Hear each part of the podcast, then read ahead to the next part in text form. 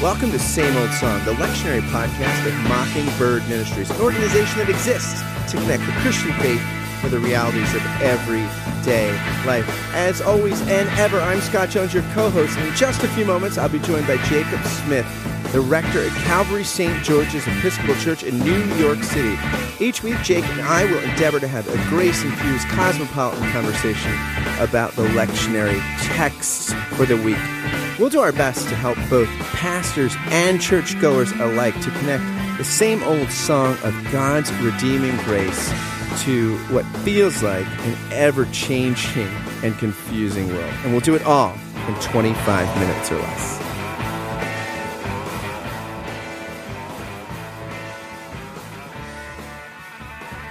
Jake, once more into the breach, my friend. The singing the same old song yet again. Singing the same old song, but in a different season. We are in the season of Lent, so which kicked off yesterday. And Lent is a penitential uh, season. Uh, it kicked off with Ash Wednesday yesterday, where uh, and a lot of people ask about that and what's going on with that. And a lot of people are doing it because they think that's that it's hip. And uh, I guess there's this Ash Wednesday selfie fad going on. And um, but the truth is, is that what so Ash- so so much for uh, don't let your righteousness be put on display for others, man. There you go. It's, uh, it's, uh, it's like sometimes it's like sometimes. Uh, Christianity, the church seems like Seinfeld. It's like, what do you know? Whatever I will do, Jerry, I, I want to do. I'll do the opposite. Yeah, that's right. Like, what, did, what did Jesus instruct?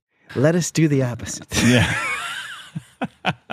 You know, I think a more appropriate reading uh, uh, that passage from Matthew five. Do not uh, do not make your face dismal like the hypocrites do. Is the typical reading for um, Ash Wednesday now. But there's an older reading, and that was um, uh, from Luke chapter eighteen, verses nine through fourteen, and that's the story of the uh, of the Pharisee and the tax collector. And uh, um, and really, that is what Ash Wednesday is all about. Uh, Lord, have mercy on me, a sinner. And uh, that's what the ashes symbolize. They symbolize your sin and, as a result, ultimately your mortality. Um, but we don't just put a dot on your head. Uh, there's all these funny things out on the internet lately about the the different um, symbols and signs on people's heads and what they mean. Um, there's the Rorschach blot and the Hindu. But uh, um, that we make the sign of the cross, and we make the sign of the cross on your head because it reminds us that that's the symbol by which God has triumphed over death in his Son, Jesus Christ. And because of that sign, though you die, you will yet live, for he will raise you up on the last day. And then I always tell everybody to go home and wash it off immediately, and remember your baptism, uh, because there in the waters you've been given that promise that you have been made clean. And so uh, we push forward from Ash Wednesday into the forty days of Lent. And uh, Lent. And by the way, can I say the way yeah. I don't I don't make my face dour before others? I use. I learned this from my wife, a, a woman who was in the hospital. It w- it was, she was a patient, and she was like, "Oh gosh, almost ninety or something. Her skin was perfect. Never use soap on your face. Neutrogena, like the face wash you can buy. It's in a blue, like it, it's in a blue. It looks like a cold cream case. Mm. So don't wash your face with soap or body wash. Just use that, and it does. I get compliments on my skin all the time. So that's how." I heed the Lord's words. It's Neutrogena. Like, if you use soap on your face, you are going to look dour face like the religious that's a, hypocrites. Yeah, that's amazing. You know, I always tell people, and there was a big, uh, there were a couple of early blog posts on the Mockingbird blog um, a long time ago about real things to take up for Lent to put you in touch with your needs. So only eat chocolate for forty days and only drink soda. Uh, so many people take this as like Christian rehab and we're going to get better. And uh, the truth is, is to put you in touch with your need. Lord, be merciful to me, a sinner. So only eat chocolate for forty days. Don't eat anything else. Only drink soda. Uh, don't wash your face for forty days, and uh, that will put you in touch with the need for a savior. So, um, no, I, I, okay, I can say the chocolate and the soda, but I'm saying don't use Neutrogena. Don't use soap. So, seriously, it will dry your skin out. It's abrasive. This New, Neutrogena is all you need. This episode of Two Words brought to you by Neutrogena. Exactly, exactly. Well, we we, we come into the first reading, the Old Testament reading, and uh, the Old Testament reading is from Genesis chapter two, verses fifteen through seventeen, and then we dive into chapter three, verses one through seven, the mighty fall. Or the, the mighty, mighty, or the mighty, the mighty reaching up, as uh, the Reverend Paul Walker at Christ Church, Charlottesville calls it, the premature reaching up. Yeah. So we've first off we have the story of, we have a brief excerpt of the creation story here, right? This is the second creation story, and we see God putting uh, Adam in the garden and allowing him to eat, mm. but asking him not to eat of the tree of good and evil, because if they eat of it, they'll die. Mm-hmm. And then, uh, and then here we see uh, basically the uh, the root of all sin, as Martin Luther once said, is unbelief. And here we see the serpent come in, who is craftier than all the wild animals that God had made. And he says to Eve, the woman, he says, "Did God say?" And really, that is the that is the beginning of all sin. Did God really say this? Did God really say that? It's unbelief in what God has declared. And what's really interesting is, is that she actually adds to it, adds to what God says. Yeah, it's it's very interesting because she said, yeah, he said, don't don't even touch it. And I think this is what we do when we're wounded in all relationships, whether on the horizontal or in the vertical, is yeah, it's not just that you forgot to do the dishes. You wanted to make me anxious. It's not just that you forgot to pick the kids up. You want to schlop responsibility off on me, and you want so at the level of it's if if imputation positively is where all the heavy lifting of the gospel gets done. Imputation negatively is where every relationship, uh, divine or human, is ruined mm. it, because you you begin to car- caricature rather than characterize mm. the other. And that's clearly happens here. Mm, absolutely. And so we see powerfully that they do eat of the fruit, and uh, their eyes were opened.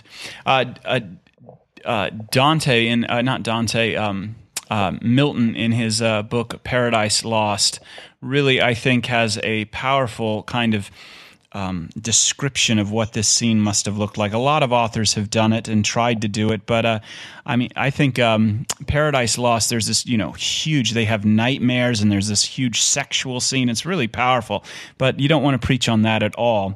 Uh, the point is, is that their eyes... Maybe eye, you do. Maybe you do, yeah. but... Maybe uh, you do, a little racy.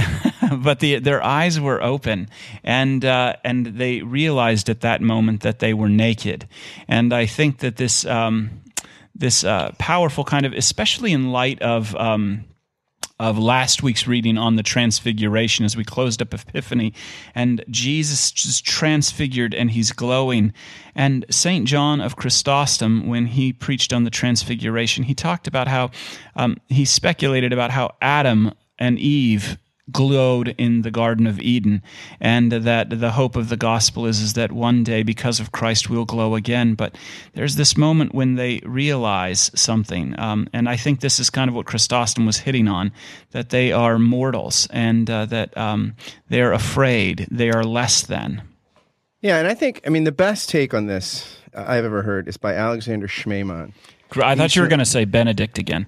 No, no, we're going east. We're going to Russian Orthodox. And he says in the book For the Life of the World, the first chapter of which uh, is the best, one of the best explanations of what the gospel is all about I've ever read in my life. Mm.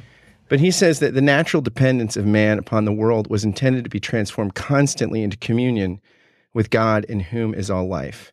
Man was to be the priest of a Eucharist, offering the world to God. And in this offering, he was to receive the gift of life. But in the fallen world, man does not have the priestly power to do this. His dependence on the world becomes a closed circuit, and his love is deviated from his true direction. Then, he, a couple paragraphs later, he summarizes the nature of the fall this way, which I think is perfect. In our perspective, the original sin is not primarily that man has disobeyed God. The sin is that he ceased to be hungry for him and mm. for him alone, ceased to see his whole life depending on the world as a sacrament of communion with God. The sin was not that man neglected his religious duty. The sin was that he thought of God in terms of religion, that is opposing him to life. Mm. The only real fall of man is his non-Eucharistic life in a non-Eucharistic world. The fall is not that he preferred world to God, distorted the balance between the spiritual and material, but that he made the world material, whereas he was to have transformed it into life in God, filled with meaning and spirit. Oh, isn't that powerful? And as a result of that, what do they do? They put together fig leaves. You know, they try and cover themselves. It's like the first act of idolatry. It if I, really if, is. If, if an idol is taking, is trying to get an, a spiritual need, a, a, your life, existential spiritual needs that can only be met by the Creator from the, uh, something in the creation, then we see the, the figs, the leaves are, are an attempt to get the kind of healing and deliverance that only God can give. I th- yeah, absolutely. And I think one of the interesting things that comes out of this particular text, oftentimes I get a lot of uh, questions from uh, people about, well, why would God even have put that tree in there? You know, why did he do this? Why did he do that? You know, once again, uh, kind of the questioning of God, the, the actually the I mean that that unbelief that he's actually God and we are his creatures, to, to question who he is and what he's done. And so but the, that's the wrong question. The question is is what is God doing, and what has God been doing even through that, even through the fall and through the whole mess that followed uh, chapter three and the beginning.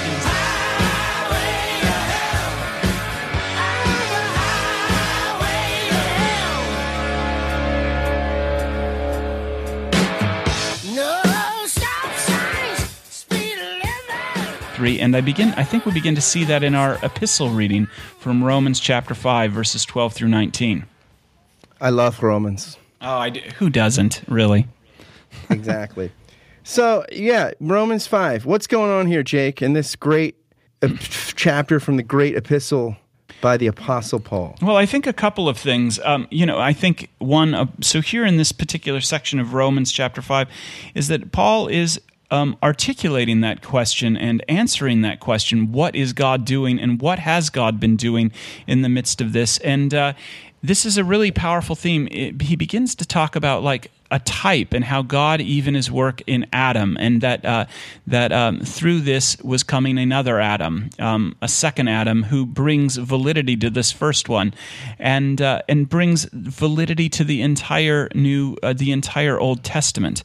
And so I think uh, what Paul is doing here is showing the world, and this is very offensive in our me-driven kind of society, but that God is looking at the world through the lens of two people, Adam and Jesus. And through one, uh, sin had come into the world, and through the other, um, uh, grace has come into the world. But the free gift is not like the trespass. For if many died through one man's trespass, much more surely have the grace of God and the free gift in the grace of the one man, Jesus, abounded for the many. Amen to that. And this text, I mean, I feel like this text just about preaches itself in some ways. Absolutely. And uh, and you begin to see really that Um, what uh, what Jesus' ministry is all about in the gospel. You know, this is that he is um, he is this one who is redeeming Adam's work. He is this one who is the new Moses, actually. He is the new Israel. He's the new everything, so that we in him might be justified, and that we in him might actually have life. For just as by one man's disobedience, the many were made sinners, so by one man's obedience, the many will be made righteous. So it is life in these two things. You, uh, people oftentimes in a uh, in uh, in America today talk about a personal relationship with God. And do you have a personal relationship with God? And the fact, and what Paul is trying to get across here, is that everybody's got a personal relationship with God. Uh, the question is, is that personal relationship in Adam, or is that personal relationship Relationship in Christ? And uh, and this is the powerful thing. Christ becomes even your substitute in everything. And uh, and this is what Lent is all about. If you think you're journeying on some sort of road to the cross by yourself, you are wrong on Lent. And uh, what, what this is actually about is that we are following in the way of the one who has gone before us, because he's gone before us. Yeah, absolutely. And I think that That also, I mean, getting about getting at what you said earlier around the tree and why is the tree there? Like the, the gospel is not a it's good news. It's not a philosophical That's response right. to the to the problem of evil. But the only thing we can say is in the mystery of God's economy. You know, it's it's Felix culpa, right? Blessed fall, which leads to a more blessed redemption. Somehow, the world is more glorious and beautiful in a world where sin comes on the scene and is overcome by the love of God, then mysteriously if it never appeared at all. Mm. And that that uh, that paradox stretches the capacity of language to be meaningful, but there's something in there that's true. Feels like I'm knocking on heaven's door.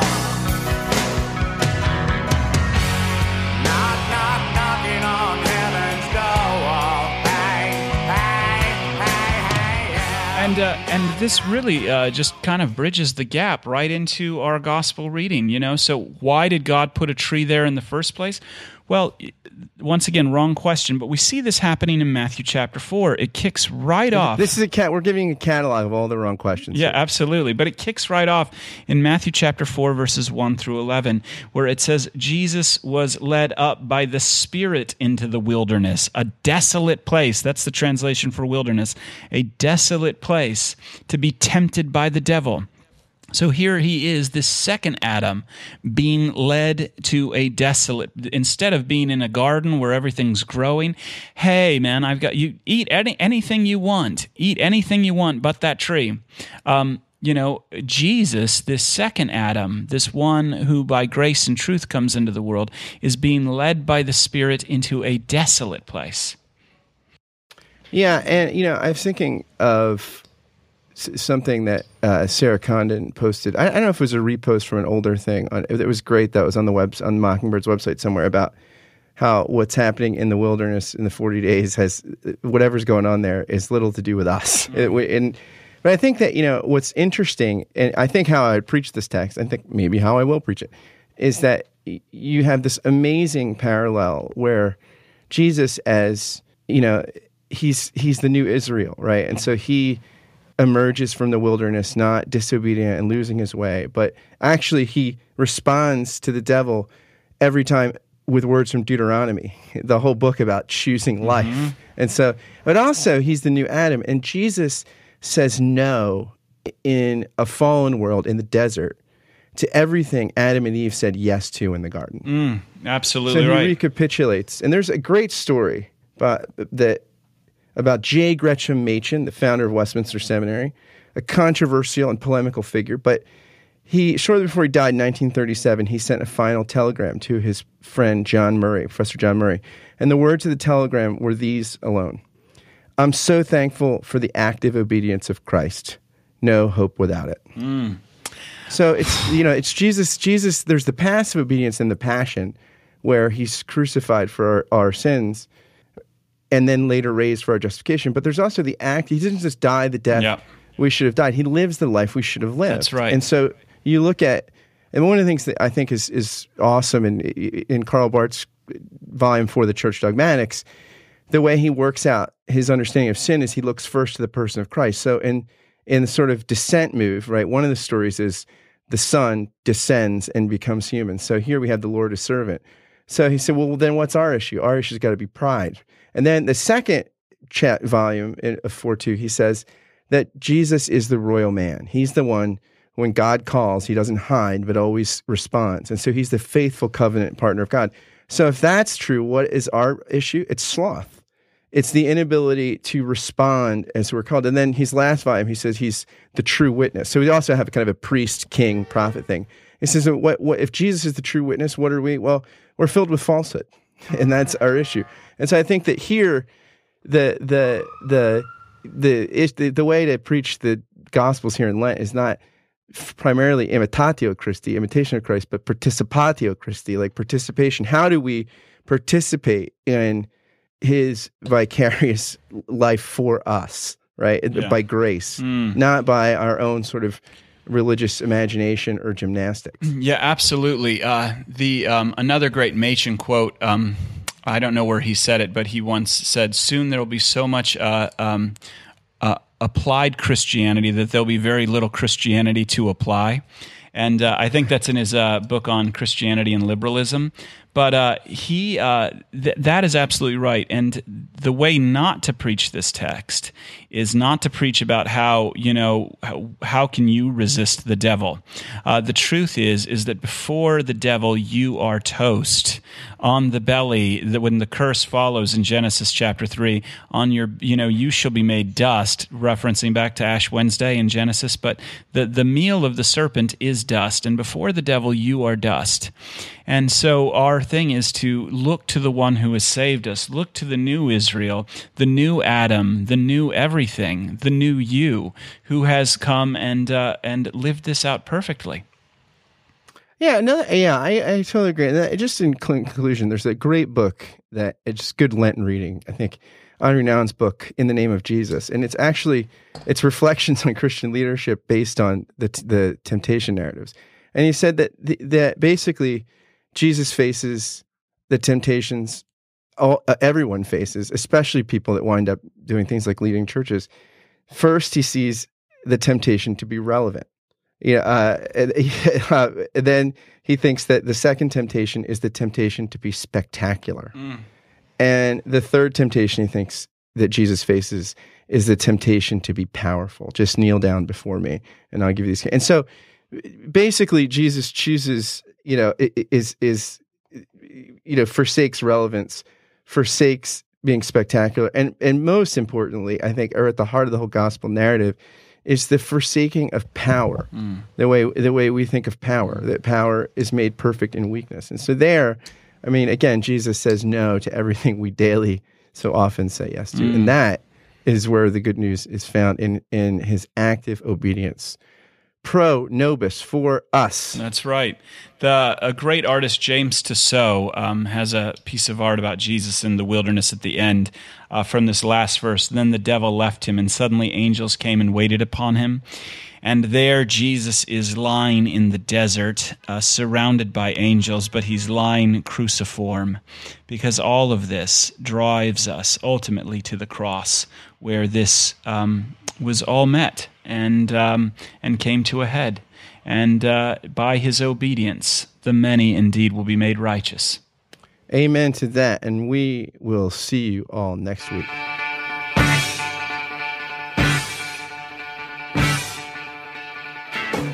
Thanks for listening to Same Old Song, the lectionary podcast of Mockingbird Ministries. To find out more about Mockingbird, go to our website, m bird dot com. If you like what you heard, please go over to iTunes, give us a rating, and write a review, hopefully a favorable one. It helps so much. And maybe share it with a friend via social media. If you have thoughts, comments, or questions, feel free to email me at scott jones at m bird dot com. Thanks again for listening, and we'll catch you next week.